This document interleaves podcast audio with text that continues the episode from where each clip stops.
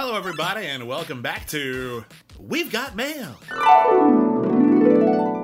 This is the podcast where you control the conversation right here on the critically acclaimed network. My name is William Bibiani. I am a critic. Everybody calls me Bibbs. My name is Whitney Seibold. I too am a critic. And uh, on this show, people refer to me as Rockmeister McCool. It's uh, not a nickname I deserve. If we get 1,000 subscribers on Patreon, Whitney will legally change his name to Rockmeister McCool. Just 1,000? You don't want to set that bar a little higher? we thought we'd never get 250, and that happened. All right, so- all right, all right, all right, all right. What sounds like a good number to you? Keep it in the realm of plausibility. You To- like, 80 billion. Legally change my name. legally change your name Rockmeister Rockmeister McCool. What is it? Oh, gosh. You know what? I'll say 8,000. 8,000 people. If we can get 8,000 subscribers. he will abandon his family tree and change his name to Rockmeister McCool. However, he gets to choose how it's spelled. Is that fair? Yes, I do. Yeah, that's fair, right? It's going to have four M's and a silent Q. Nice. anyway, this is the podcast here on the Critically Acclaimed Network where you write in. Uh, the email address is letters at criticallyacclaimed.net.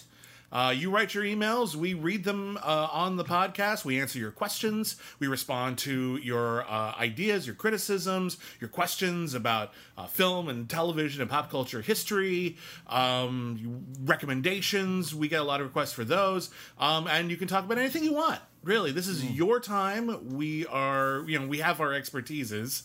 You know, if you want us to talk about like the history of bananas, I'll be like, I don't know, they've been yellow for a while. Like, that's what I got. Except for those red ones. And the green ones. Okay, you know what? I know nothing about bananas. So don't ask about bananas unless you want uh, me to make up a bunch of stuff. So, uh, but in any case, this is your time. We don't like to dilly dally right here at the front of We've Got Mail. So let's just dive right in. Whitney, what's our first email? Our first email is from Cecil. Hi, Cecil. Hi, Cecil. Uh, hi, Bibbs, and Rock My, my Star McCool. M Y S T A R. I like it. Rock My Star. I will rock everybody's stars. Yeah, that sounds cool, actually. Uh, COVID 19 sucks for everyone. Yes, I'm it feeling does. lonely. This is the letter, by the way, not just me Yeah. being extemporaneous. I think Uh, we can all agree that COVID 19 sucks. I, I didn't realize how much I need people. I also realize how much I hate texting. Yes. Just call me. I really don't mind. If you want to call Whitney Seibold, his phone number is 823. maybe maybe I shouldn't say it on a podcast, but contact me. It's all right. I'll, I'll be there.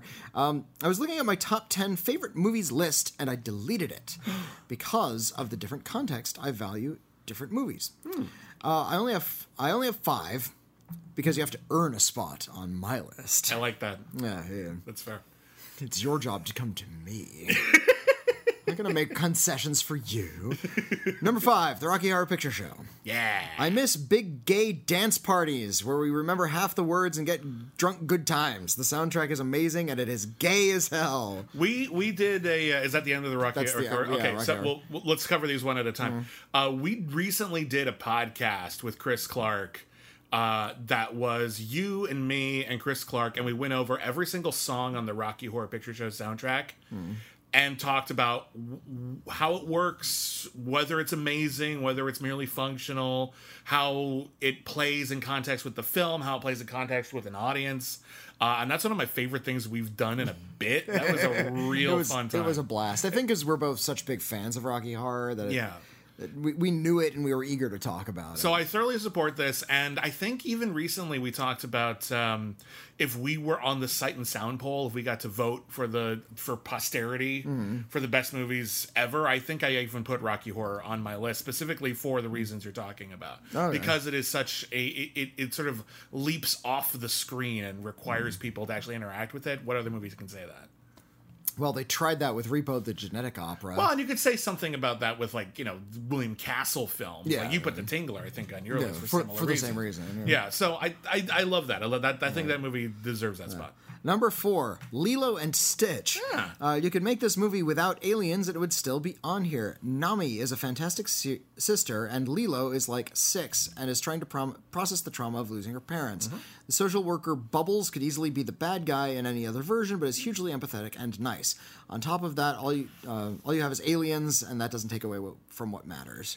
I love how Lilo and Stitch went from being this movie that Disney kind of just squeaked into theaters, was not given. I mean, they had to change a little bit of it because there was like a spaceship in some buildings and they had to change it after 9-11 but Yeah.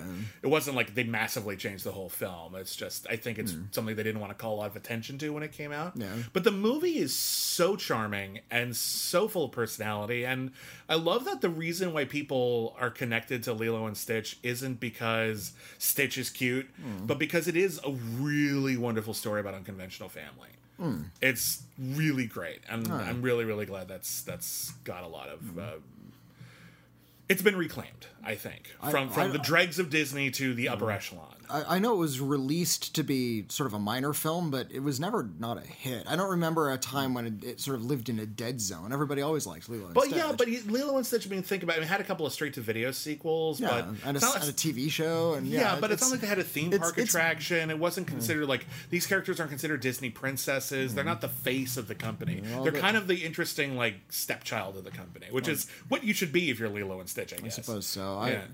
Uh, Lilo and Stitch has a very similar story to uh, the Jet Li film Unleashed. It does actually. Yeah, they're very Which is- similar. which is a very cool movie actually. very weird, but very cool. Uh, of the films you're describing, I would say The Emperor's New Groove is the one that needs to be reclaimed. I think it's mostly quite popular. Oh well. I, I think it's you know what? The, we're talking about like what the world's biggest company and how Well- these A releases aren't quite as acclaimed as other A releases. are so we're some- really just splitting hairs. There are here. some Disney movies that were A releases that nobody talks about. Hmm. When was the last time you heard anyone casually reference Home on the Range? or dinosaur. Yeah, they're gone. Yeah, yeah. They're gone. So that, that that's not to say it doesn't happen. All right, moving on. Uh, number three, About Time. Hey! Uh, I love this movie a lot. Tim has the power to time travel, and he says he's going to use it to get a girlfriend. And aside from meeting her, being uh, being better at sex for the first time, and picking a best man, uh, he usually uses time travel for things that don't matter. It's very cute, and I watch it when I need to be cheered up. Yeah. It, uh, About Time is, I mean, it's meant to just be sweet all the way through. yeah. I think it's one of the great modern tearjerkers. I really do. I think it is. There's a few ways that he uses time travel, especially in like the first third, that I think are ethically questionable. But you know, you can chalk that up to he's young, he made mistakes, and yeah, the the idea of using time travel as a metaphor for how we should be living our lives anyway is hmm. actually really well explored. Hmm. I love how it's fantastical and yet completely everyday. Okay. You know, there's no plot to it. There's no secret agents trying to stop these people from time traveling. It's just really kind and sweet, and it makes me cry like a baby. It's a really good movie. Hmm. Uh, number two, Treasure Planet. hey, speaking I- of which, yeah. Uh, other animated films people don't talk about anymore. Uh, I play Dungeons and Dragons, and my dungeon master knows how much I love Treasure Planet, so they let me play a Tabaxi, the uh, Emma Thompson species, a Ah, person who is now the captain of a flying ship. That's I always cool. liked this movie, but I love my friends, and this started my first time playing Dungeons and Dragons with them. that's cool, man. The- Treasure Planet. We did an episode of the Two Shot a while ago with Treasure Planet in it, and I was really, really glad to revisit it because yeah, it's just Treasure Island again, but I think it's a really good Treasure Island, and the design elements and animation is gorgeous. It's an okay Treasure Island. I love the Long John Silver in that movie. I think the Long John Silver is a great character. Yeah, they. Uh, although I do like how uh, rather than give him a peg leg, he lost a leg. Now he has a peg leg. Then in this one, he's lo- he's like rather He's a than giving a, a wooden leg, they give him a cyborg arm and a cyborg leg, and And I like that he mostly uses it for cooking. yeah, yeah. He's actually is a good cook. Hmm. Like I do like that. Rather than having a parrot that sits on your shoulder and imitates what you say, they have a little blob that sits on your shoulder and changes shape. Also fun. It's actually pretty corny. It's corny, but it's fun. I think I'm- it's as listen. Hmm. Disney did a steampunk adaptation of Robert Louis Stevenson, and it's about as good as that could be. I suppose so. And I like it a lot. I like that movie a lot. I'm still waiting for that movie to find its bigger audience, but eh, I think it'll come. It's a really fun movie. you know, an animated film needs a bigger audience is The Willoughbys. Yes, That, that came and went and nobody saw it. Yeah. Or some people, or people saw it like that week and then they don't talk about it anymore. Yeah, I just didn't get. Hmm. It's one of those. I I, I mentioned uh, earlier today when we're recording this, uh, there was an episode of SEN Live, uh, the show a lot of the Schmoedown folks do. Mm. Um, and they were talking about the movies that were their biggest tear jerkers, and they talked about how for them or some of the people on the show, Up was the mm. show that was the movie that got them to cry fastest. Okay. And for me, it was the remake of Benji. the opening, like two, three minutes of Benji mm. Got me sobbing mercilessly. It's actually a really good movie. The remake of Benji, it's on Netflix. People completely ignored it because Netflix just dropped it and never did any publicity, and that's gone. Anyway, there's there's one. And there's one more. Uh, number one, Spider-Man Into the Spider-Verse. Yay! Uh, the only good Spider-Man movie. The most unique animation style and the soundtrack is spot on.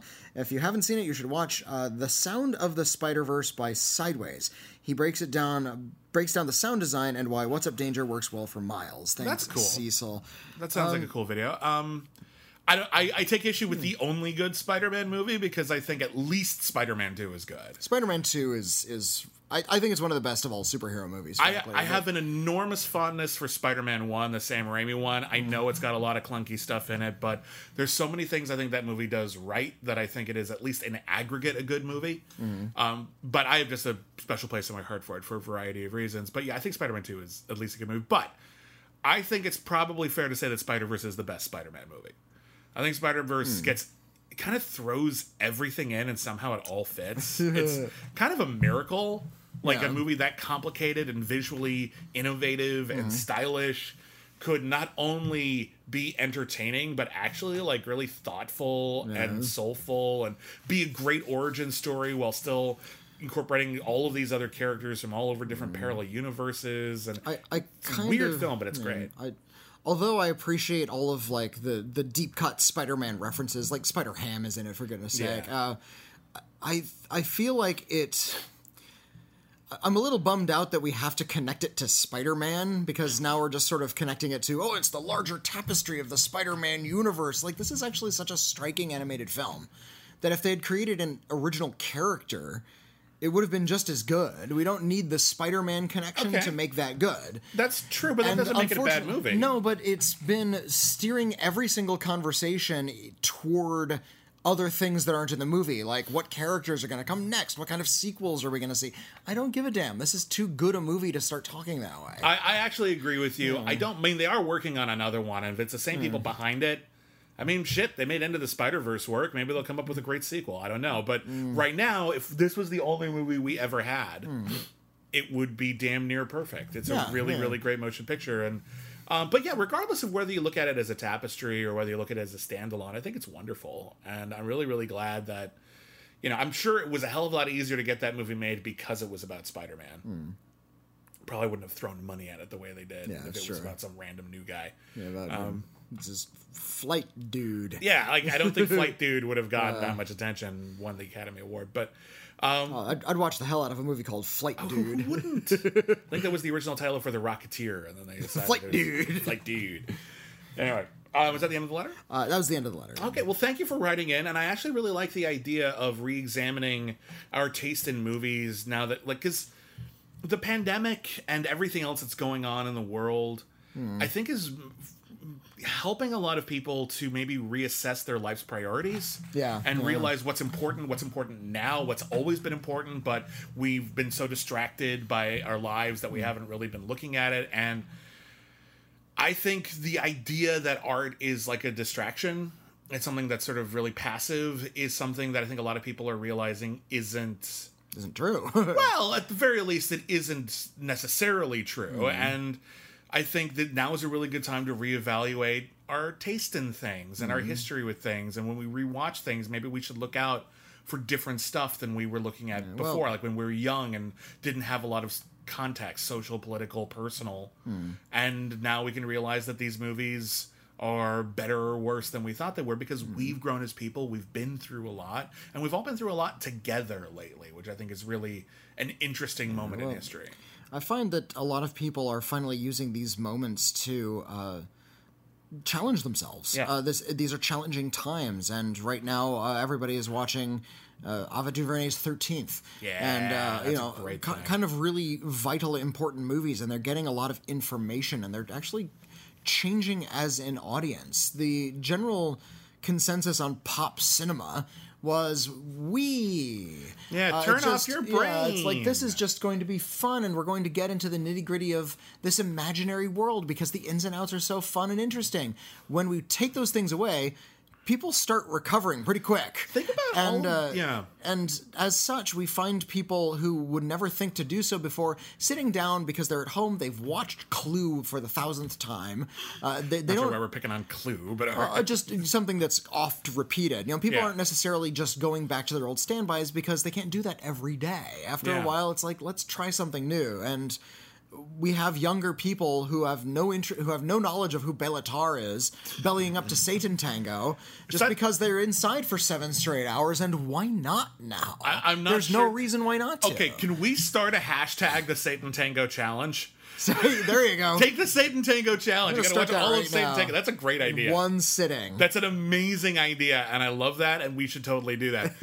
um, but it's true, and I think when you think about like all of like the big movies right now that would just be pleasant distractions. Mm-hmm. I mean, I haven't seen all of the blockbusters that were supposed to come out this summer, obviously. we but- saw Artemis Fowl. We saw Artemis Fowl. Mm-hmm. Um, we saw uh, Scoob. Um, we saw Trolls. We saw Trolls, which wasn't technically summer, but it was a big movie. And, Mm-hmm.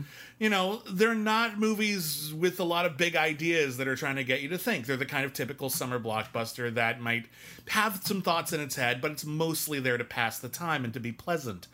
And we get a lot of those every summer, and we've had a lot less of them this summer. Mm-hmm. And it's amazing to me how many people who probably would have spent all of their time and money going to see movies like Fast and Furious Nine or yeah, like four or five times in a row. yeah, and instead something like Black Widow or Yeah, yeah. other things that have been delayed. yeah, and maybe those movies are good, maybe they're not. I don't know. But what I do know is that instead of those movies being out, like the big release that they had access to last weekend was Spike Lee's *Da 5 Bloods*.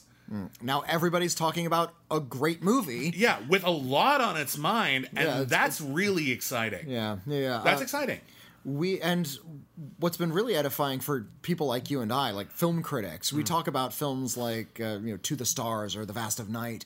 People are actually watching them because this is what's great right now. I love how many people like tweeted us to say that thank you for telling us about Vast of Night. We mm. watched it and we thought it was great. A couple people also said they, they weren't digging it. That's fair too, but a mm-hmm. lot of people really really liked it and that warmed my heart.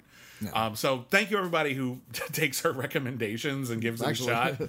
Um, thanks for listening to us. if you ever if you ever watch a movie that you've like never heard of because we recommended it, please tweet us. Let us know what you, even if you didn't like it. Yeah. let us know. It's it's actually like a really good compliment to any film critic, anyone who works in this industry is a film critic. If you saw a movie specifically because I don't know someone like Alonso Duralde or Amy Nicholson or uh, whoever, Yeah. if you saw a movie because they recommended it that you wouldn't otherwise have seen, let them know. It's Yeah, cool. yeah. It's really nice to know. Like that. That's, it that's- makes our job worth it. It's the best part of our job. Anyway, let's move on. Uh, here's a letter from Michael. Hello, Michael. Uh, Dear Bibbs and Whitney, hope that everyone is doing well during this pandemic. I hope that Bibbs is getting the appropriate therapy he needs. Thank you. Yeah, uh, uh, the I- backstory to that is I'm taking a break on social media right now for uh, mental health reasons. Um, I deal with a lot of depression and anxiety, and people have been very supportive, and I really appreciate every, everyone's kind words. Thank But you. yeah, if- if, if you're struggling with anxiety, Twitter is not the place to be. No, I mean, it's just listen. generally speaking. social media can be great for organizing and information and communities, and co- that, communication. yeah, all of those things. It can be really, really wonderful, but there are also times when it's just this tidal wave of nonstop negativity from Mm-hmm. all over the globe, and I, my brain can only handle so much of that before it starts turning against me. So, thank you for your kind words. Appreciate Mm. But it. uh, but he says I've been seeing this. I have been seeing the same therapist for over twenty years. So Bibbs, you're in good company. Thank you. I've, a lot of people go to therapy. There's no shame in that. Well, there was a stigma for so many years, Yeah. and I'm really, really glad that that's lessening now. And I know some people are still wrestling with that. I mm. wrestled with that for a long time before I went to therapy. Okay. This is one of the reasons why I try to talk about it a lot. Mm. Like it's well, when it comes up, I try not to like you. Yeah, know, just harp on, but you know, like I try to bring it up when it's relevant, so that hopefully it gets increasingly destigmatized. yeah. Yeah. So thank you. Uh, anyway, questions slash comments, uh, and and there's several of these. One, Mm-hmm. considering that it's mid year and most people are likely to make mid year's list among a whole bunch of other people, I'd like to provide you mine. So I want to start off with the good films of 2020. Uh, number five, Slay the Dragon, a thoroughly informing view of people who are taking on the system to outlaw gerrymandering. We reviewed that one. That's a good movie. Uh, number four, Bad Education. I missed. Uh, I would absolutely have paid to see this movie in a theater. That one is on HBO right now. I haven't seen that one yet. I, number- I should. I have HBO Max now. Uh, number three, 1917. I saw this in 2020, and it perfectly. I'm perfectly miffed that this didn't win Best Picture. Oh, 1917. A lot of people like that one. Uh, number two, Five Bloods. The first hour uh, has me thinking. Uh, was this a collaboration of David Morrell and Sylvester Stallone? Uh, and number one, Be Water. Outside of OJ Made Oh, in America, yeah. this is one of the finest 30 for 30 films that I have ever seen. Yeah, it's a documentary about Bruce Lee, uh, Oh, which I've yeah, been meaning yeah. to see, and I think I'm gonna finally make the time for it soon because um, I'm a big Bruce Lee fan, Hmm. and so yeah, I'm excited about that. I heard that movie, that documentary is great. Yeah, Okay. yeah. Excellent. the whole Uh, no, it's, Okay. he also says, uh, when it comes to my worst list, may, let me say, uh, as a YouTuber who has been doing video for the past four years, I've evolved over what constitutes a worst list. Considering that I don't like to punch down uh, f- on films that have taken years to make, but alas, here are my bottom five of the year. Number five, porno. a film that isn't funny, isn't scary, and doesn't inform me about these people's faith. Uh, number four, We Summon the Darkness. While I, while I utterly loved My Friend Dahmer, the final hour of this movie was deadly dull. Yeah, We, we Summon the Darkness wasn't good. I missed that one, but uh, after your review, I felt like I really didn't need to. no, you don't need to see that one. Yeah. Uh, number three, The Lodge. Oh, I like The Lodge. Uh, I- I found- didn't. I found this film beneath contempt, along with the third act twist that I felt cruel and demeaning. uh I know a lot of people. A lot of people I know who like. Who are sensitive to some of the issues in the lodge were not fans of the lodge, but some were. It's an interesting sort of Rorschach test of a film, Yeah, I yeah. think. So, yeah, I really like Kristen Lopez's review of of The Lodge. I don't think I read that actually. Yeah, she she she and I actually spotted the same thing about this. Uh, how women are frequently uh, told what to feel, and that their true emotions are are not to be trusted. Um, number two, Inheritance. Uh, Lily Collins continues to prove that she isn't much of an actress in a film in which the audience is ahead of the film by a good 30 minutes. And number one, Gretel and Hansel, an hour and 20 minute film that has 20 minutes worth of plot and runs out of gas after 45. Uh, the audience I saw this film with was falling asleep. Also, I expected more from the son of Anthony Perkins. Uh, I actually quite like that one. I think that's more of like a weird European art house movie than in a conventional horror movie. I think a lot of people expected it to be more like scary. Um, I don't know if that's the case of the person who wrote this email, but um, yeah, I, I think that that movie will find an audience, but it's going to be a weird audience. well, good. I like a weird audience. Yeah. And uh, second point, given that society is on the verge of collapse, uh, how do you feel that HBO Max is first, uh, at first, taking down Gone with the Wind, given the shocker that it's a romantic view of the Old South along with a positive view of slavery, then being put back with John Ridley and a couple other people giving the film greater context? Let me just say that this is my sister's favorite film, as she always knew the film was racist, but that doesn't stop her from loving the film. I also happen to live in Virginia, where most of the Civil War battles took place. Also, our governor has been trying to get rid of the Robert E. Lee statue in Richmond. Uh, therefore, I don't feel the need to be lectured by John Ridley of all people. Sincerely, Michael Radge. Um, we've actually talked about the Gone with the Wind thing, I think, on um, Yeah, on yeah. a recent podcast. I can't remember which one, but um, yeah, for those of you who may have missed it, HBO Max, uh, you know, premiered their streaming service, and one of the films that they have been promoting really heavily as being part of the streaming service is Gone with the Wind, which is, if you adjust for inflation, still one of the most profitable movies ever made. It won a ton of Academy Awards, and for many generations, it was very, very popular amongst a lot of people, but.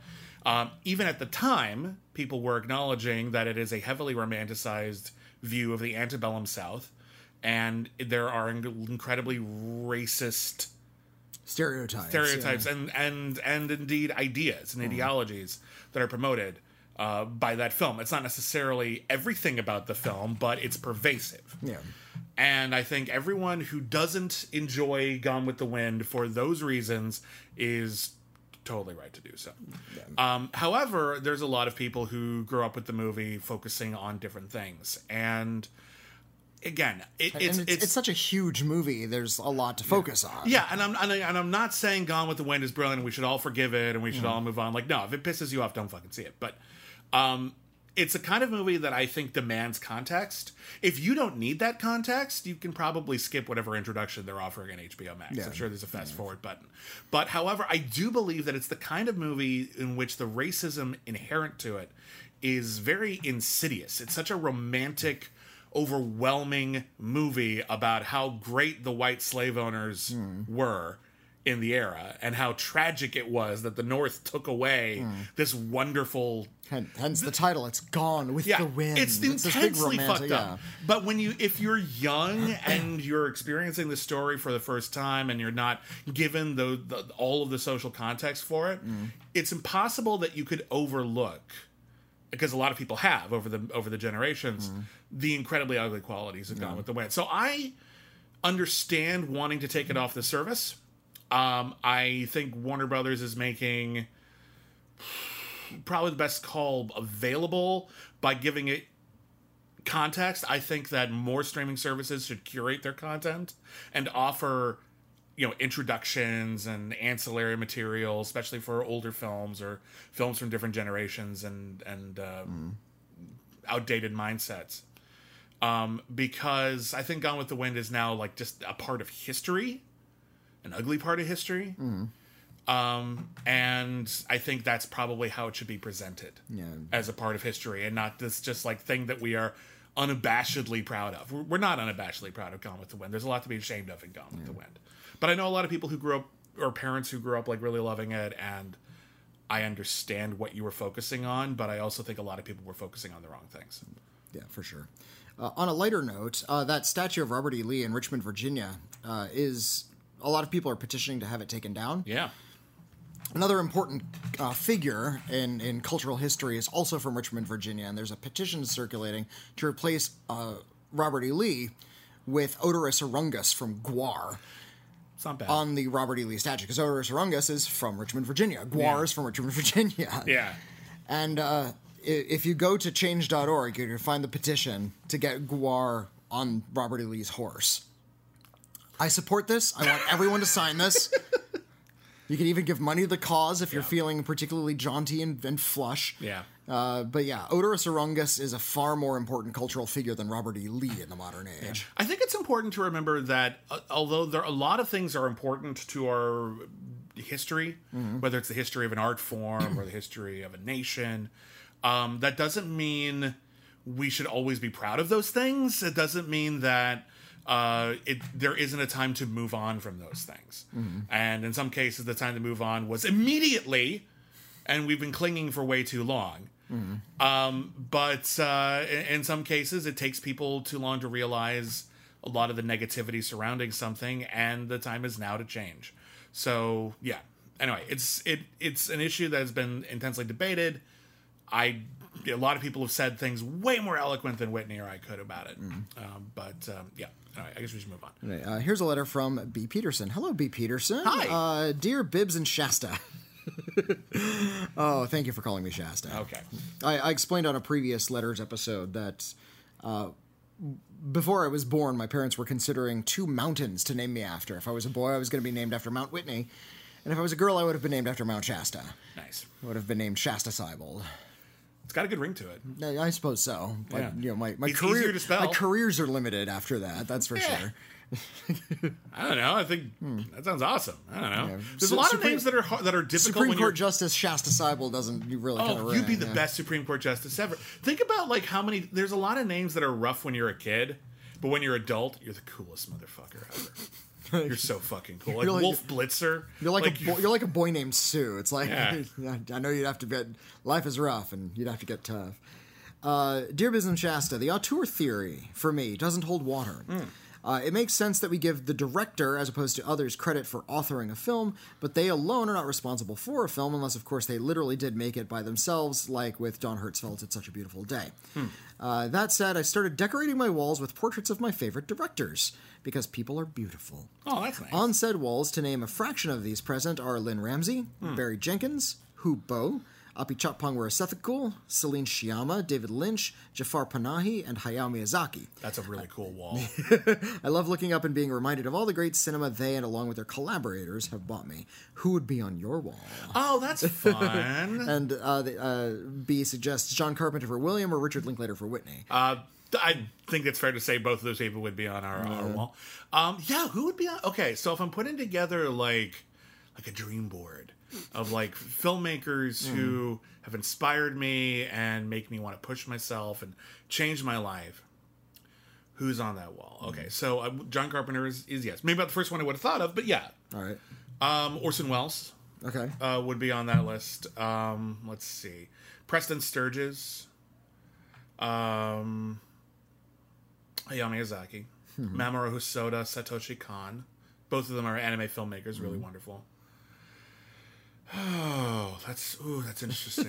Who else? Wes Craven, uh, I think it would be on It's like your, well. your your Mount Rushmore on your college dorm wall. Yeah, uh, Akira Kurosawa. Um, hmm. Interesting. Interesting. Spike Lee. Okay. Um, Kind of hard to hard hard to hard come to- up with them on the spot. oh. Buster you know? Keaton, definitely. Okay. Um. Oh. Um. Oh. Why am I blanking? Say some names, damn it! What are you doing? Why are you Well- putting this all on me? You're, Oh, I, I thought, I thought you were just sort of brainstorming. I wanted to hear I what am else you come up with. Um. Uh. Charles my- Burnett. Okay, my, Um, mine are pretty easy. I'd have uh, I'd have John Waters up there, William Castle, Yeah. uh, definitely. Uh, Kurosawa and Bergman, no question, Sure.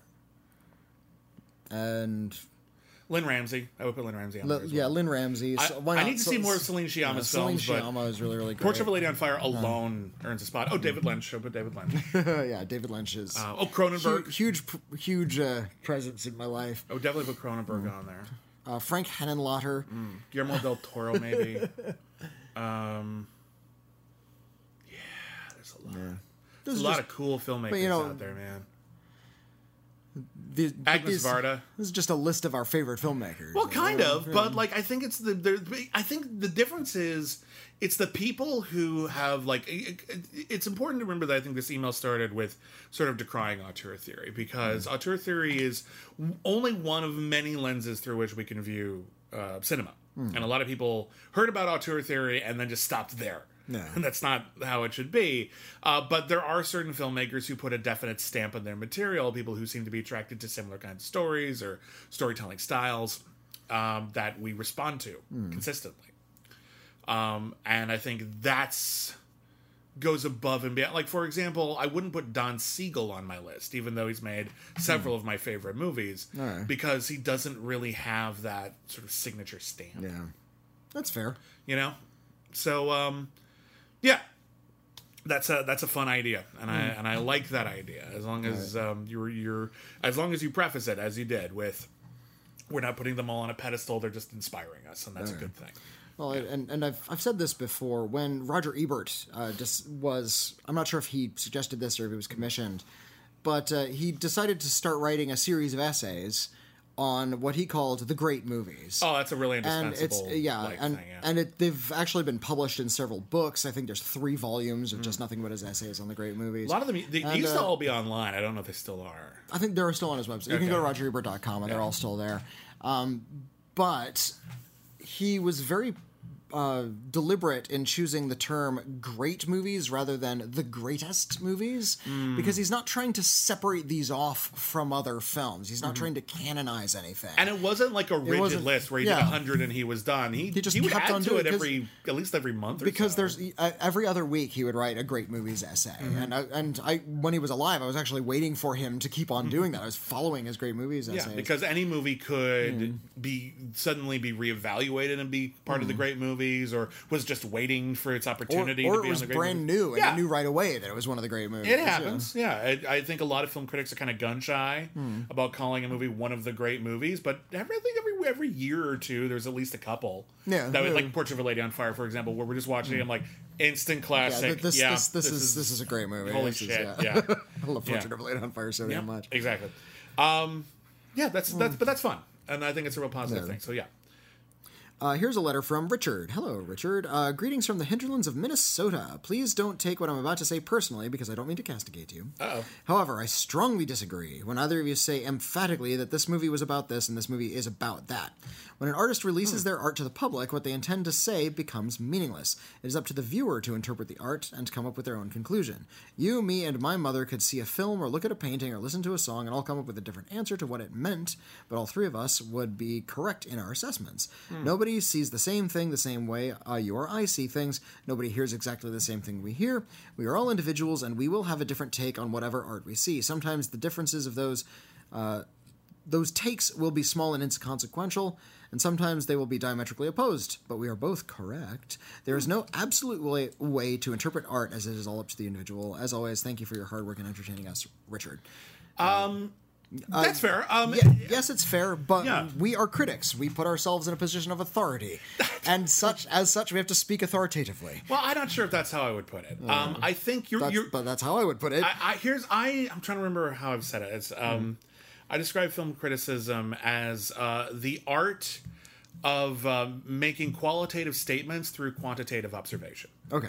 Um, qualitative statements are subjective. The quantitative stuff is supposed to be the stuff we can agree on. So if hmm. I say Almost like almost like scientific theory. Yeah, a little bit. Like it's it's but the but the uh, the takeaway is entirely subjective, and we can all hmm. differ in that regard. But the idea is, if I look at a movie and I say, I see this movie and I think it's about this. Hmm.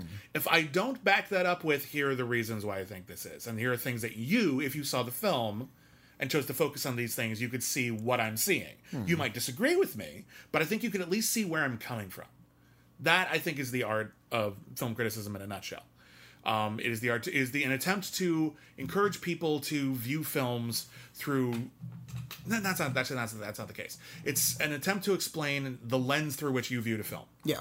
Yeah. And if other people share that lens, okay. If other people don't share that lens, that's fine too. But now they've heard this other perspective. Uh, when It- we it is it is hoped that we are able to do this skillfully enough that people can uh, see our point of view and perhaps be enlightened to something they perhaps hadn't considered before. And beyond that, mm. wouldn't it be great if it was also entertaining?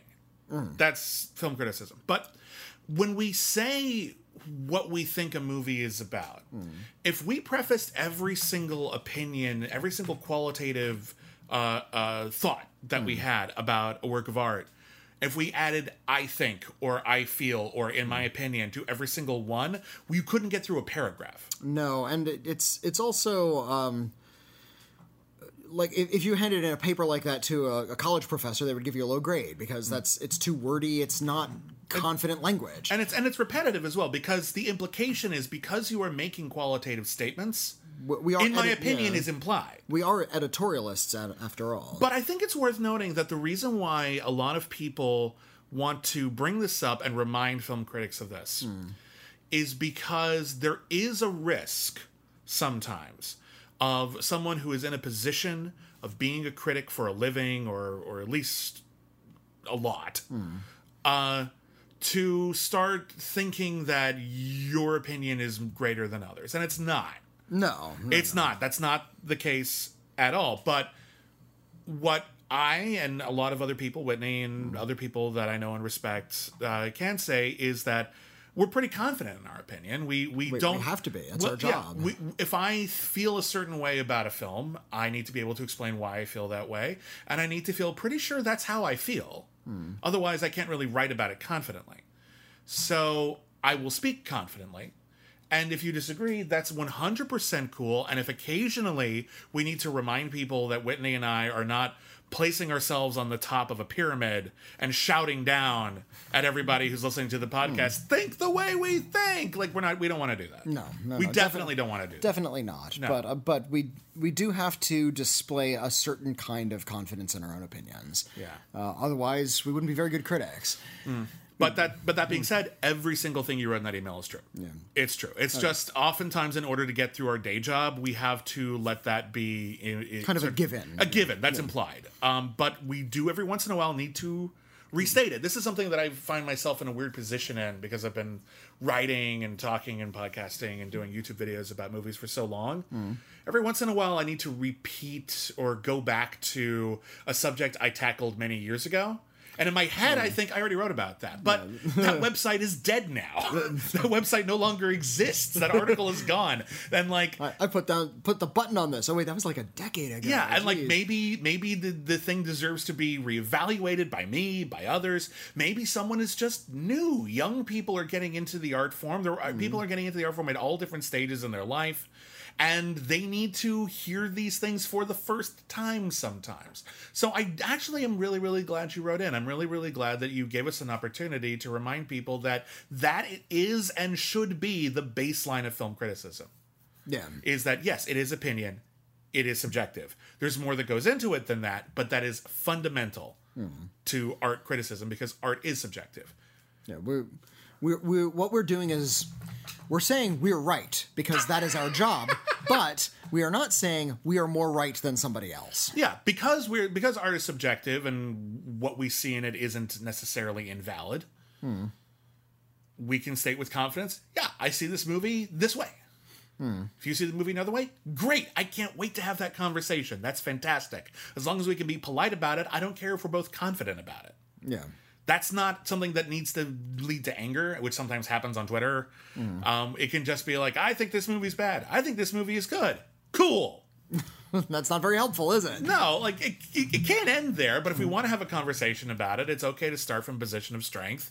And, but we at some point you do have to remind yourself, and you do have to acknowledge, what if this person is right? Every time someone debates me on a movie, whether it's in person or in Twitter or whatever, Hmm. and they're coming at it from a different perspective, my first thought isn't how do I defend myself. Hmm. My first thought is always what if they're right. And I think hmm. about what if they're right. And I ask myself, what are they presenting to me to support their opinion? If it's nothing, I only have so much to go on, and I'll probably stay pretty firm in my opinion. But if they present to me other elements of the film that maybe I didn't really consider, that maybe I didn't understand the context for, um, that, or even just like, oh, that's a perfectly valid way to look at this, and even though I disagree, I can totally respect that. That's a great conversation to have. That's a valuable conversation to have. That's what film criticism is all about. It's one of the reasons why I say everyone's a critic. Indeed. Yeah. Here's a letter from C, just the letter C. Mysterious. That is very Uh, dear Bibbs and Whitney, uh, first off, don't worry, Bibbs. Take all the team, time you need off social media. Thank you. Uh, I've had depression for most of quarantine, and only now I'm starting to feel like myself again. Twitter definitely makes it feel worse. Well, I'm glad you're feeling better. That's really wonderful. Uh, on that note, lately I've been trying to search for positive fantasy and science fiction movies slash TV shows, and I'm disheartened to find the majority of modern stories to be told in the dark, gritty, and depressing. Uh, the quest for positivity has been bleak to say the least. I want to ask what your recommendations for positive fantasy and science fiction films would be. Okay. A few that come up uh, with the first few seasons of Eureka and Warehouse 13 for TV, and still working on movies. Uh, anywho, I hope the two of you and your families are doing well. Stay safe, sincerely, C. Uh, well, I mean, Star Trek, of course, but Star Trek is one of the good examples. Yeah. the uh, there was that whole decade, remember, the 2000s, Yeah. when uh, the just the modus operandi of all of Hollywood seemed to be make it gritty. Yeah. And yeah, everything was being sort of rebooted, but it was being made sort of hefty and heavy and How kind of a we lot make more serious. serious? How can we make this a lot? What what's the the real meat in here? What kind of death can we throw in here? And And that is that is a uh, valid approach. That's I'm not saying that that's a bad way to do a movie, but if that's the only way people are doing a movie for a while, it gets a little Well, if, fast. if you're doing it skillfully, then it's fine. And Yeah. if you're actually examining something real, that's fine. But when you're just sort of doing it, A, because it's a trend, and B, you think uh, darkness is somehow the same thing as maturity, then that's incredibly adolescent. yeah, cynicism is not the same thing as maturity. Being jaded is not the same thing as maturity. It's it's usually antithetical. Quote the movie Slacker withdrawing in disgust is not the same thing as apathy. That's true. So, like, yeah, wanting your f- sci-fi fantasy movies to present a positive view of the world is not retreating from reality. It's not being immature. It's not rejecting the idea that fantasy and sci-fi can be serious and even grim, which isn't necessarily a bad thing. Uh, it is saying that it can also be positive, and positivity is part of a real life experience too. That's great. There is a new genre of uh, uh, a relatively new genre of sci-fi that I've been exposed to uh, because uh, my wife and partner Michelle is an author. Uh, her name is M. Lopes da Silva, and she wrote uh, a story in a collection. Well, I want to make sure I get the title right because it's actually really good. Um, nice. uh, anyway, the genre is called solar punk. Uh-huh. Instead of cyberpunk, instead of steam, uh, steampunk, solar punk, and the collection I'm thinking of is called Glass and Garden Solar Punk Summers. Um, solar punk is about looking into the future and not seeing everything being bleak. Okay. Because the idea of, for example, and I'm gonna, I'm not an expert in this, but the idea of, you know, a future technology that is solar renewable energy powered is one that suggests that humanity can actually improve through technology Yeah.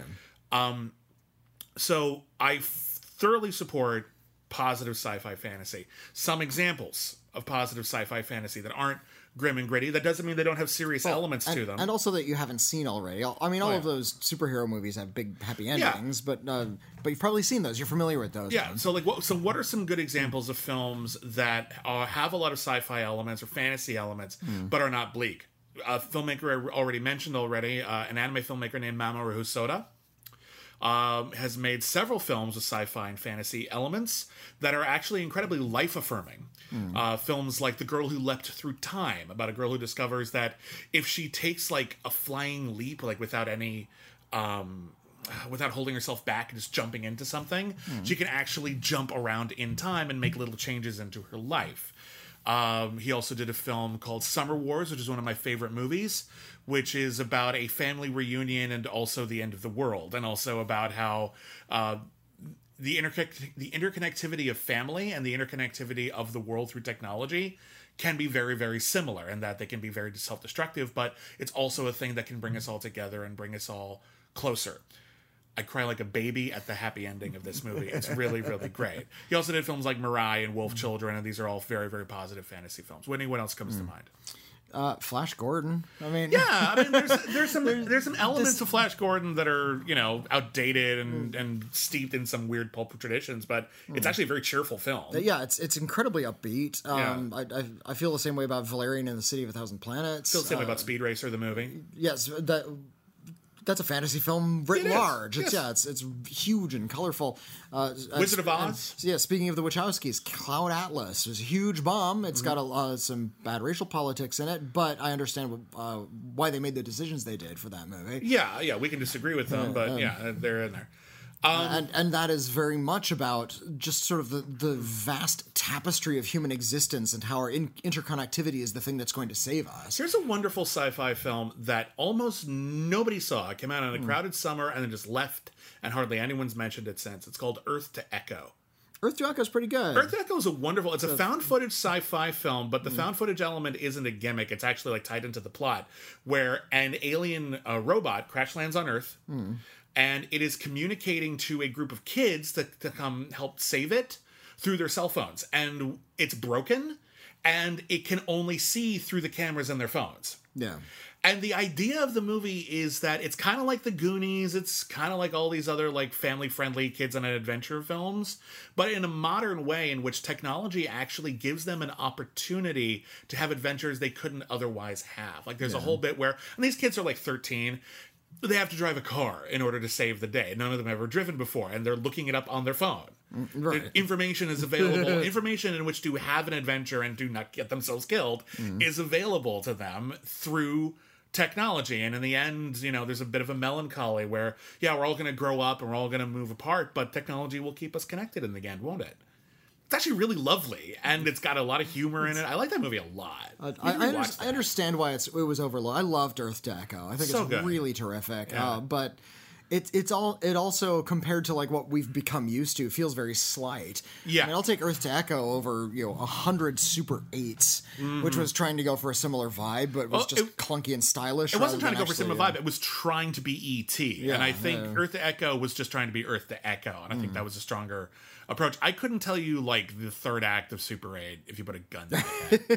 I remember the setups. I just couldn't tell you, You like don't remember where, the where the, the three nostrilled aliens started sucking up all the metal and this symbol that wasn't a symbol until that moment in the movie? Like the kid let it go and it flew toward the alien. And, no, gone. It's totally gone. I remember the setup, like the whole train disaster and everything. All that stuff was really cool. Yeah, but- Event Horizon is very po- no. I'm Shut kidding. Um, uh, the Martian, Ridley Scott's The Martian. Oh, that's a good really example, terrific yeah. movie. Uh, in in in a world where people don't believe science. Uh, it is incredibly uh, uplifting to say to see a film like The Martian, where it shows that having a lot of actual scientific knowledge, Mm-hmm. uh, engineering wherewithal, and most importantly, in The Martian, good humor will save us as a species. Yeah. uh, The Martian is freaking awesome. It really is. I think it's one of Ridley Scott's Picture. best films. It's yeah, it is just so so good. Uh, Ridley Scott. To my eye, hasn't made a lot of good movies. Uh, he's made a couple of good movies. I think he's made mostly good movies. he's, He's made some real stinkers. Hmm. He's made a handful of stone cold, one hundred percent all time classics. Did, like yeah, like th- two or three if you're feeling generous, like Stone Cold classics. Okay, okay, hold on, hold on. Let's litigate this. Okay. Uh, no, must we do go, go down this Okay, road? you know again? what? You're right. All It's, it's besides the point. I, I like Ridley Scott more than you. and We'll just leave it at that. But um, I'm trying to think. Are there any? I mean, there there are. There are tons of others. I mean, just you know, E.T. for Uh, instance. works of Hayao Uh, Miyazaki are an obvious one. Um, um, but yeah, actually, uh, uh, why don't you, uh, uh, if anyone at home wants to talk about uh, some of their favorite sci-fi fantasy movies that are actually like positive and inspiring, especially ones that we haven't mentioned, especially if there's one that people maybe have missed. Um, please uh, email us, and we would love to uh, highlight some more of them because I think this is something that needs to be treated with a little bit more respect. The idea that our fantastical fiction doesn't need to be darkness; it can be a light in the darkness. Oh, uh, I, I wasn't very fond of the film. I actually thought it was actually really rather badly made, but uh, A Wrinkle in Time was really well received by certain people. Haven't seen that new one. Yeah. I feel bad about that. I'm, I'm- so I'm- excited when it came out. I'm a I never huge fan of the books, and I liked every like everything that was coming at me, like all the decisions, and it's like, oh, the great director, great cast, all these cool decisions, some cool looking special effects. Oh, this is a mess. Mm. They didn't, really didn't think this one through. Oh, that's too bad. Yeah, yeah, I, I- I didn't like the Wrinkle in Time film, but the film possesses a lot of the big ideas from the book, And it if has a you're lot not of fam- fans. There are people and who if- really love how that and one if you're came not together. familiar with the book, then you're going to be getting the ideas from the film, and you might actually be a lot more exhilarated by that. But I know some people who are just absolute hardcore to the death fans of that movie. So Yeah. there might be more to it. Yeah. Maybe so. Yeah. All right, let's move on. Uh, here is a letter from uh, Ryko. Hi, Raiko. Hi, Ryko. Uh, we've heard from Ryko before. Uh, hello, Bibbs and Duke McCool. my new my new my new first name is Duke. Kick-ass Duke. As a Canadian, I was thrilled that you answered a question about good Canadian films. You had some really good suggestions, but do you mind if a proud Canadian suggests a few more? I wouldn't mind at all. Please, please. This is really exciting. Uh, Joat, The Fast Runner from 2001. I'm, Oh, I feel yeah. bad about not mentioning this. Yeah, directed by Inuit filmmaker Zacharias Kunuk. The film tells uh, is is a telling of an Inuit legend about a hunter who is pursued across the tundra by the men who murdered his brother. Fascinating and thrilling about a, cre- a culture that is rarely presented in film. Uh, really one of the best Canadian films ever made. C R A Z Y from 2005, directed by Jean Jean Marc Vallée. I vaguely remember this. Who's yeah. better known for in the states for Dallas Buyers Club uh, and the first season of Big Little Lies. This is a coming of age story of a gay man growing up in a conser- with a conservative father in Montreal during the '60s. Uh, bon cop, bad cop.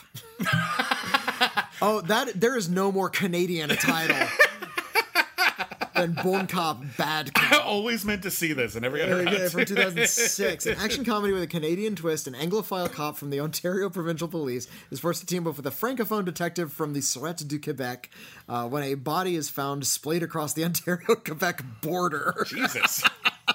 Silly but fun. Basically, this premise is used by the 2011 Danish TV series The Bridge.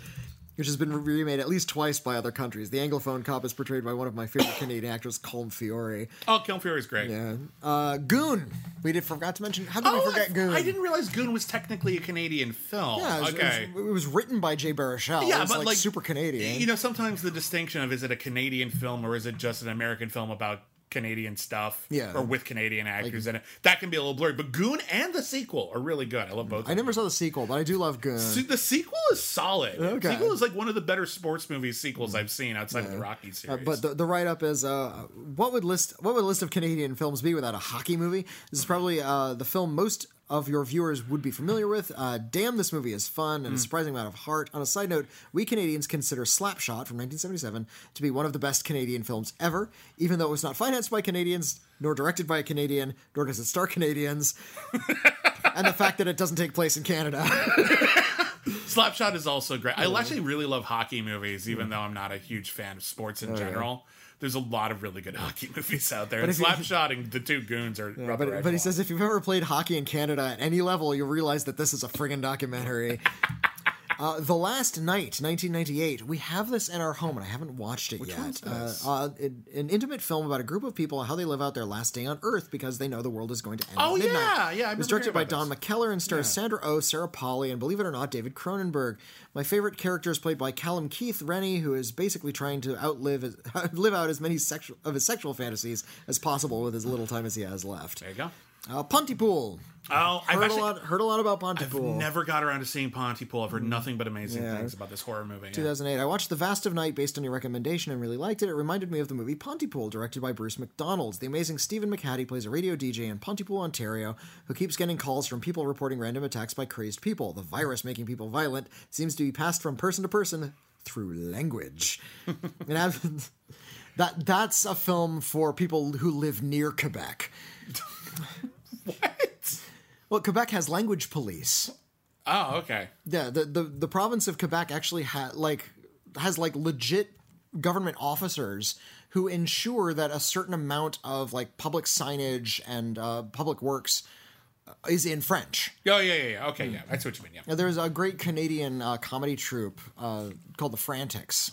Or I'm not- is I don't the- know. Is it the Frantics? No, forgot. It, it wasn't the Frantics, but uh, they, they uh, did this really wonderful sketch about uh, a British man who had opened a British restaurant. And he's approached by the, the Canadian language police and saying you have to change all the names of, of your dishes. Mm. It's like, but this this is an English restaurant; they have to be in English. And of course, they, they have to change things in funny ways. I get it. Uh, also recommended Radius 2017. This is a science fiction thriller written and directed by Caroline Labreche and Steve Leonard. Uh, the directors are from Quebec, but the movie is in English. A man wakes up in a car accident with amnesia and soon finds that anyone who gets within 50 feet of him instantly dies. a wonderful that's a- hidden gem. That's a fun idea. I like that. sounds I, I could go off for hours, so I'm just going to end with a few Canadian titles I enjoyed Eastern Promises, Yep. uh, Foolproof, Cube. I think we mentioned Cube. I think we mentioned Cube. If not, we should have, because Um, that's a really fun movie. Incendies, uh, Enemy, Mm-hmm. The Decline of the American Empire, 32 chairs about uh, Elliot Gould. I think you mean Glenn Gould. It's Glenn Gould. 32 sh- films about Glenn Gould. I, um, I, I, I'm mad I forgot to mention that. yeah. That yeah. movie's Thir- brilliant, 32 yes. short films about Glenn Gould, uh, Exotica, and Roadkill. I think we mentioned Exotica. Um, but yeah, Hmm. thank you. Uh, Sincerely Ryko, uh, aka Canada Rocks. Thank you so much for that. It's interesting that like we share a continent with Canada, Hmm. and there's so many Canadian films that are barely heard of in America. Yeah. And I'm really, really grateful that you took the time uh, to educate us. There's a couple of cool films on there I'll have to check out. Radius sounds really cool. Yeah. I have to check Radius out. That sounds fun. Well, that's easy. Just move to Wisconsin. Oh no, not Wisconsin. Move to Wyoming. Wyoming. There's few fewer people in Wyoming. Yeah, okay, fine. I think you're Just living in I think Canada. you're oversimplifying the point, but all right. Just be be prepared. You're going to kill a lot of people getting there. all right, all right. Let's do uh, let's do one or two more. Okay, here's a letter from Mark. Hi, Mark. Uh, hey, Whitney and Bibbs. I've recently been going through watching the films of Martin Scorsese again. Uh, last night I got around to watching Bringing Out the Dead again. I haven't seen this one in years and forgot how good it was. It feel, I feel it's very under and very underrated Scorsese film. So I was wondering, what are some of your underrated films by your favorite directors? Love the podcast, guys. Stay safe and healthy, Mark. Oh, that's a good question. Um, let's see here. Um, well, we just mentioned David Cronenberg. Um, I feel that David Cronenberg has a couple of underrated films. Um, uh, Dangerous Method, I think, got largely overlooked when it came out. It was seen as potentially a big Oscar contender, a la Eastern Promises and um, uh, History of Violence, and then it just kind of got overlooked. But it's actually like it's an interesting period for him because he was for most of his career he was so interested in movies about the physical body that when he finally took that same uh, fascination and sometimes even paranoia and applied it to the mind uh, he made something just as potent. Another one of his more underrated films is spider which is also about similar things and those are both really really great movies. What about what else comes to mind a lot of people like to point to Darren Aronofsky as the maker of Pi and Requiem for a Dream and, and and even The Wrestler. You know, it's these very heady, very intense movies. Uh, he made two films about the Old Testament that are awesome, and they bombed. Uh, Yeah. Nobody saw Noah and nobody saw Mother, and those are both awesome movies uh, because they are ambitious. We need uh, these sort of film student freakout films, especially if a studio is willing to put like millions of dollars behind them. I remember when Mother came out, it was one of those, like, it got some really, on some sort of online poll, like Metacritic or something, it got a very low score, like one, one of the few films to get an F. And uh, because I think they didn't really know how to sell this movie, it's like this weird Bible freakout that's all completely a metaphor and it all is it, it, it deals whatever your phobias are, they're in there. Too many too many movies are trying to sell themselves as an enigma. Mm-hmm. Sometimes that works as a marketing ploy, but usually only if there's a lot of pre-existing interest. Mm-hmm. Um, like probably no, Christopher Nolan can get away with that. Most filmmakers can't. Tell us a little bit about what's in the movie. And Blade Runner kept putting out trailers, and it's just like it's gonna look cool. What's it about? Literally, the first scene is a spoiler. Mm-hmm. That's not a spoiler. That's the first scene. You gotta tell us what. You gotta tell us why we should be interested in that. But back to the point at hand. Um, one of my favorite underrated filmmaker movies is actually the first film directed by Ang Lee. Uh, Ang Lee, of course, won the Academy Award for directing Brokeback Mountain and Life of Pi, and he directed Sense and Sensibility and a ton of other brilliant movies, and also a few crappy ones. Um, his first movie, on the other hand, is almost com- never not interesting. Never not interesting though. Very very true. Uh, his first film is almost completely overlooked. In fact, I'm not even sure it's ever had a, like a good DVD release. Uh, it's called Pushing Hands. Uh, it is about an old man who's a Tai Chi master, and not like in like a kung fu action epic kind of way. In that he teaches classes, and his son has moved to America and has an American wife, and he expected that when he retired, he would move in with his children, as was sort of tradition, and um, that would be it. We have a peaceful end to his existence. And what he has discovered is that uh, the world has sort of moved on, and there really isn't a place for him as an old man anymore. And he has to find a way, like what he thought was the end of his story is actually a new beginning. Yeah. And how that incorporates Tai Chi, I will not ruin for you, but the fact that he's a Tai Chi master is not incidental Yeah. Excellent motion picture, right. relatively muted stylistically compared to what Ang Lee would later do, but uh, really, really wonderful and absolutely worth checking out. And I wish more people talked about it because it's great.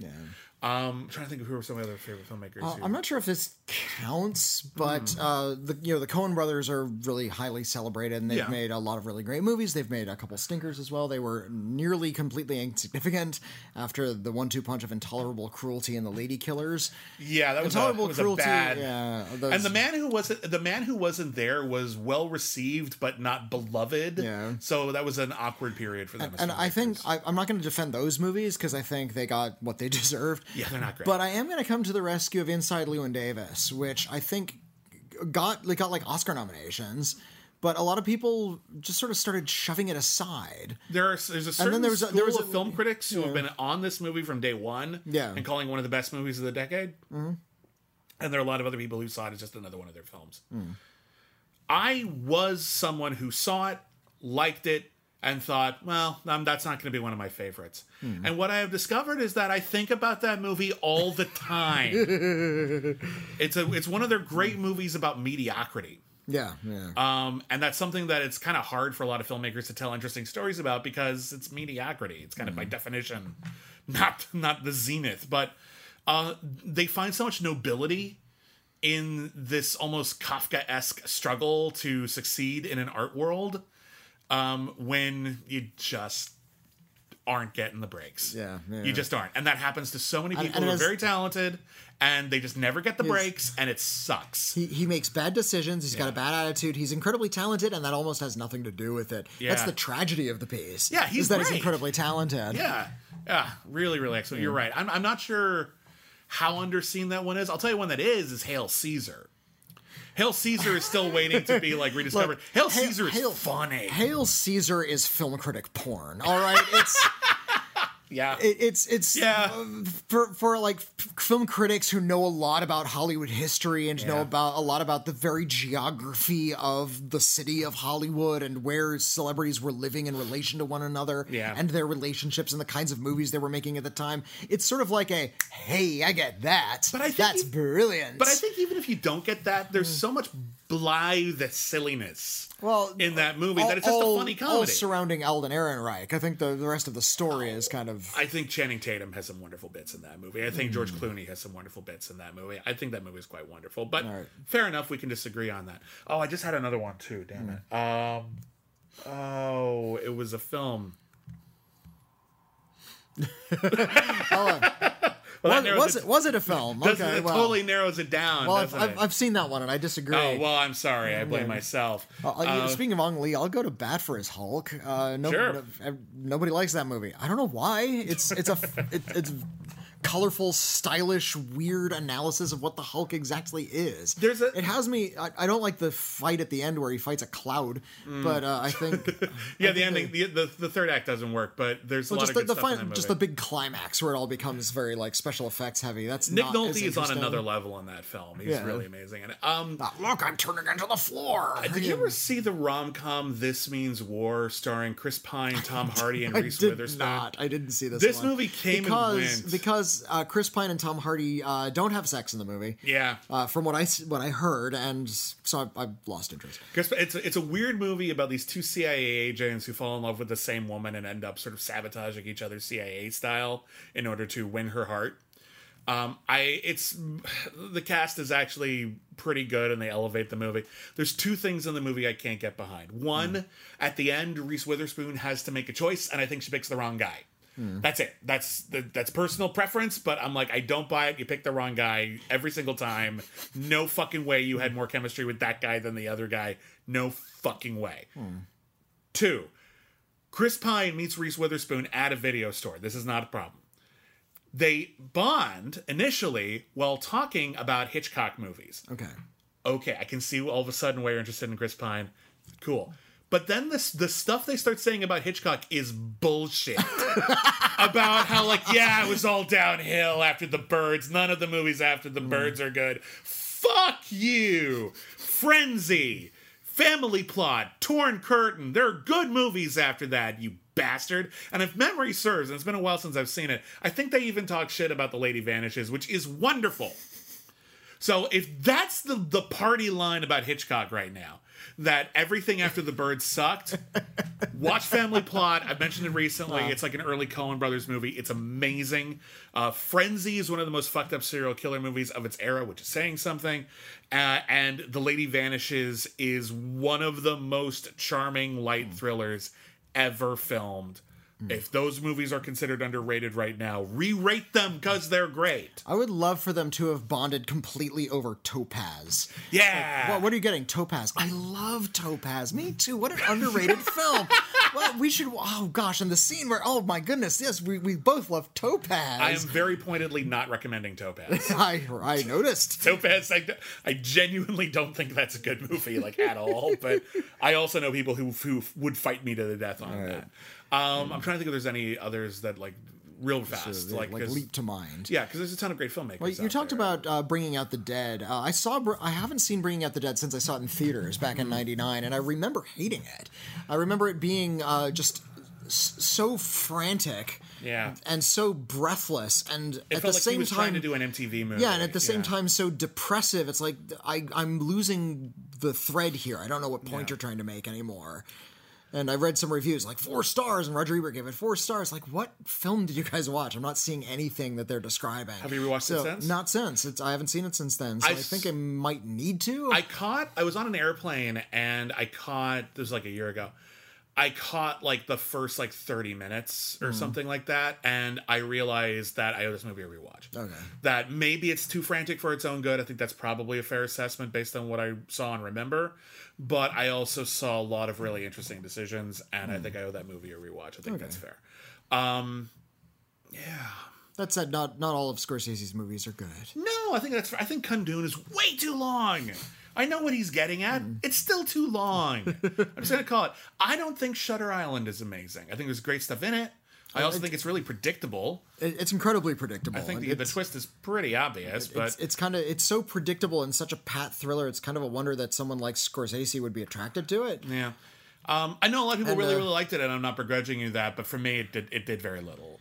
and uh, I feel like Gangs of New York is. Uh, it's sort of like Martin Scorsese carrying like a 4,000 page manuscript. He's carrying all of the page, uh, like unbound pages in a big stack. And he's running to the office saying, Look, look, I wrote this great big screenplay. Whoops!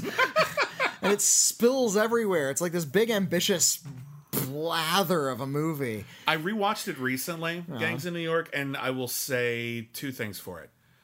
The production design is fucking uncanny, and the hmm. fact that that movie didn't win an Academy Award for production design is bullshit. They built a whole city. and it's amazing and immaculate, and it's full of detail. It's fucking incredible. Mm-hmm. It deserves to be seen for that alone. It's also a little better than people remember it being. It's it's a mess, but it's it is pretty good. The thing that I remember, I remember people saying at the time that Cameron Diaz feels like she wandered in from the wrong set. Mm-hmm. That like she's giving a more modern performance than the rest of the film. Like mm-hmm. Daniel Day-Lewis is doing this old timey thing and like being really method, and Cameron and Diaz is ma- and making up an accent nobody had. yeah, well, nobody knows what the accent was back then, Yeah. so that's part of the, the trick.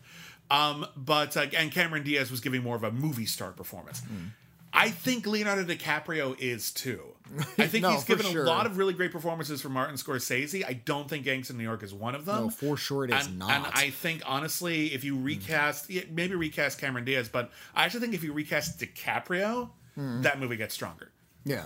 Um, as much as I love DiCaprio as an actor, I think he's a great actor sometimes, but that's not his movie. No, that's it- not his it- movie. it isn't. Anyway, um, there's a ton of great filmmakers who have underrated movies, especially if they're prolific. Hmm. Um, we could do this all day, but uh, thank you for writing in. That's a fun thing. And let's do one last one. One last one. Uh, here's here's a letter from Kyle. Hi, Kyle.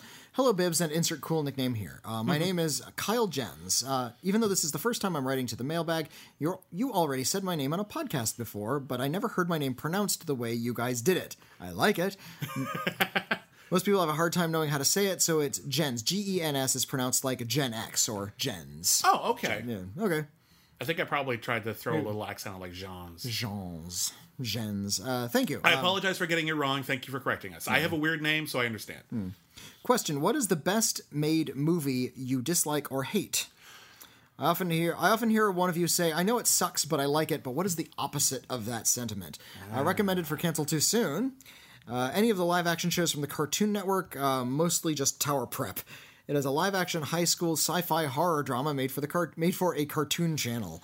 The episode is all about a bicycle. Th- the episode all about the bicycle thief made me love the show even more after everything I've learned from your guys' podcasts over the last couple of years. Well, I need to check that one out. That Yeah, seriously. Okay. Episode devoted to I'm, bicycle I'm thief. circling this in my notes. You can probably hear it. Uh, and lastly, does the XFL meet the requirements for cancel too soon? they brought it back, they brought it back. and it wasn't a spin-off. So I'm not so sure it actually has a set. So it doesn't anymore. But until they brought it back, Yeah. We we actually joked about that a couple of times. Like, could, we might could do we that. do the XFL? uh, it's a fo- yeah, and uh, Kyle describes it's a football league made by the WWE CEO Vince McMahon that only lasted one season back in 2002. Also, the reboot this year that is filling filing for bankruptcy already. Uh, thanks again. Cheers, Kyle. Uh, yeah, we, what's a we, we, great- ta- we talked about the, the XFL, like considering that Yeah. technically it is a one season wonder, but it's just a sports season, not a TV Yeah. season. Uh, the funniest thing to come out of the XFL was a reference on The Simpsons. There's a there's a scene in an episode of The Simpsons where uh, Homer is sitting on the couch with his F- XFL cap, his XFL shirt, and a pennant. He's like, I can't wait for the new season of the XFL. And and and Marge wanders into the room and says, I don't know how to tell you this. The X is for extreme. They're not bringing the XFL back. What? What? Where did you hear this? Last year's MVP. He sweeps up hair at the barbershop now. um, When does the movie The Sixth Day take place? Arnold Schwarzenegger movie. Oh. It takes place in like 2020 It's or it's something. it's yeah, near near future. It was. It, it took place in the near future, and the XFL was still around. Right. And we all Oh, joked right. like, Oh, "Oh, it's so inaccurate." And then they brought the XFL back. I'm like, "Shit, is Six Day gonna happen now?" But the question of uh, what is the opposite sentiment of I know it's I know it sucks but I like it. Um I recognize I know it's yeah. well made, but I don't enjoy it. I or don't think recognize it's this is great, but I don't I don't like it. And, Yeah, well, that happens all the time. Uh, we Sure. we see like a really slick, well made, well moneyed, great production design, well acted, uh, ostensibly solidly written blockbuster, and we're just sort of meh about it. Yeah.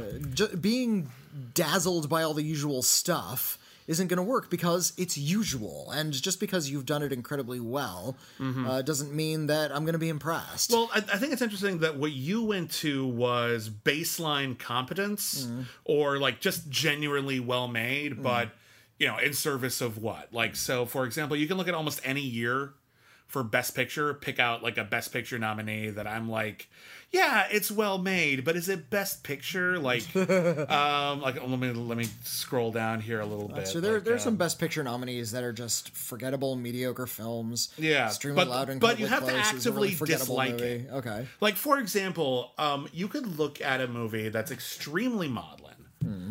uh, but arguably like it's trying to be maudlin, so I guess it's doing its job. So I'm like extremely loud and incredibly close, Hmm. which is trying to be this beautiful coming of age story about a child coming to terms with the death of his father who died uh, in the World Trade Center attack in uh, 9/11. I see what the movie is doing. Everything I don't like about that movie is an intentional choice by the filmmaker, I think it was Stephen Daldry, uh, to do that. He did it. I know that there are people who like it. It got it got nominated for Best Picture somehow. Hmm. Some people clearly liked it. But for me, it tipped its hand from emotional to schmaltz. I feel the same way about War Horse, which I think is really overblown. And based, I've never seen the play, but based on what I know about the play, all the changes that they made to the way it was visualized seem like they're a distraction from the point of the story. So I can appreciate that it's gorgeously shot. Yeah. I can appreciate that there are great moments in it, but it doesn't come together for me. I don't like it. I, I am I, I will defend Warhorse. I feel like uh, it does reveal a lot about uh, Spielberg uh, as he evolved as a filmmaker and his views on war. This is the same guy who made Schindler's List, and he made another film about war that's actually kind of like nostalgic and warm. And one is about World War II, and one is about World War One. And I'm wondering what it is about our pop- popular perceptions about those separate wars in the mass American consciousness that would allow the same filmmaker to v- very grimly depict the actual horrific realities of World War II, but deliberately shy away from violence and tell a story about a boy and his horse when it comes to World War One. I don't think War Horse shies away from violence, but I think its approach is entirely different. I, I, Yeah, I- yeah. just for the sake of clarity, I think it, there the scene where the horse gets like caught in barbed wire and everything like that. That that's that's it- fucked up. It's pretty harrowing, but I Yeah. mean, that's like one harrowing moment. You compared that to something like Schindler's List, which is Mm-hmm. really trying to open your eyes to the true depth of the atrocity. Okay, here's a good example here: Birdman, uh, which is a movie that there's it's all this bravura, one take, bit of wonder, and I'm impressed. I'm legitimately impressed by the way you realize that story. But man, that story did not stick with me, and that story came across in the end as frankly a lot of navel gazing. um, it's not bad. I don't think it's Best Picture. There are worse films that have won Best Picture, but I have never had a desire to rewatch Birdman. Never. I like. I get it. Yeah, I'm done. Thank you. we, we tasted it. We know what it tastes like Yeah. now. Yeah, and that is this, and there's a difference because like there are movies that won Best Picture, for example, like Million Dollar Baby, hmm. where some people think it's great. I think the first half of that movie is great, and then I think it really topples over into ham-fisted melodrama hmm. and um, mawkish sentiment. I don't think it actually does its story any favors by the end. Um, know, anything else come to mind? Anything other like Uh, not, uh, not off the top of my head. I mean, there's there's always plenty. Everyone has. In It's their, tricky for us in, in their repertoire of, of film. You know, they're in throughout their the Yeah. films they've consumed, the great films that they're just not turned on by. it's it's tricky for us because when we don't like something, we have to be able to explain why. Um, and oftentimes, like if we say like this movie is bad, but I enjoyed it, I can go on from there, and I can say I enjoyed it because it's got a wonderful charm to it. It's very uh, uh, quirky, and its sense of humor is odd, or uh, it just takes place in an odd universe that I like to visit, even though it doesn't make sense. There's a lot of stuff like that, and when there's a movie that is theoretically good. A lot of people really like it, and I don't. I can usually tell you why. Like, for example, I'm going to use an example from you. Um, a lot of people really like the movie Gladiator. Oh, oh, You yeah. really don't like the movie Gladiator, I and you can explain like why. movie- yeah, I do not like Like, the movie Gra- Gladiator. that's not a movie you think is great that you just don't like. Mm. You take this movie that people think is great, and you say, "Here's why I don't think it's good." And Mm. you've done that on multiple occasions. I'd, I'd, happily do it again, but I'm Yeah. not going to right I, now. I disagree with you on that one, but fair enough. You know. Anyway, um, so anyway, thank you so much for writing in, everybody. Uh, we really appreciate your letters. We really appreciate your input. and we're really uh, grateful to be able to give you a forum here. So uh, if you want to write in for a future episode of We've Got Mail, the email address is letters at criticallyacclaimed.net. Uh, and uh, yeah, questions, concerns, um, anything at all, really. We're happy to, to read it, happy to talk about it. And uh, we're grateful to you for wanting to share your thoughts with us. And um, then thank you, everyone, uh, as always, for any kind words that you add as well. That is not required, but it is nice. and I do appreciate it. Um, if you want to follow us on social media, uh, the show is at Critic Acclaim, not critically acclaimed, Critic Acclaim. Critically acclaimed was too long.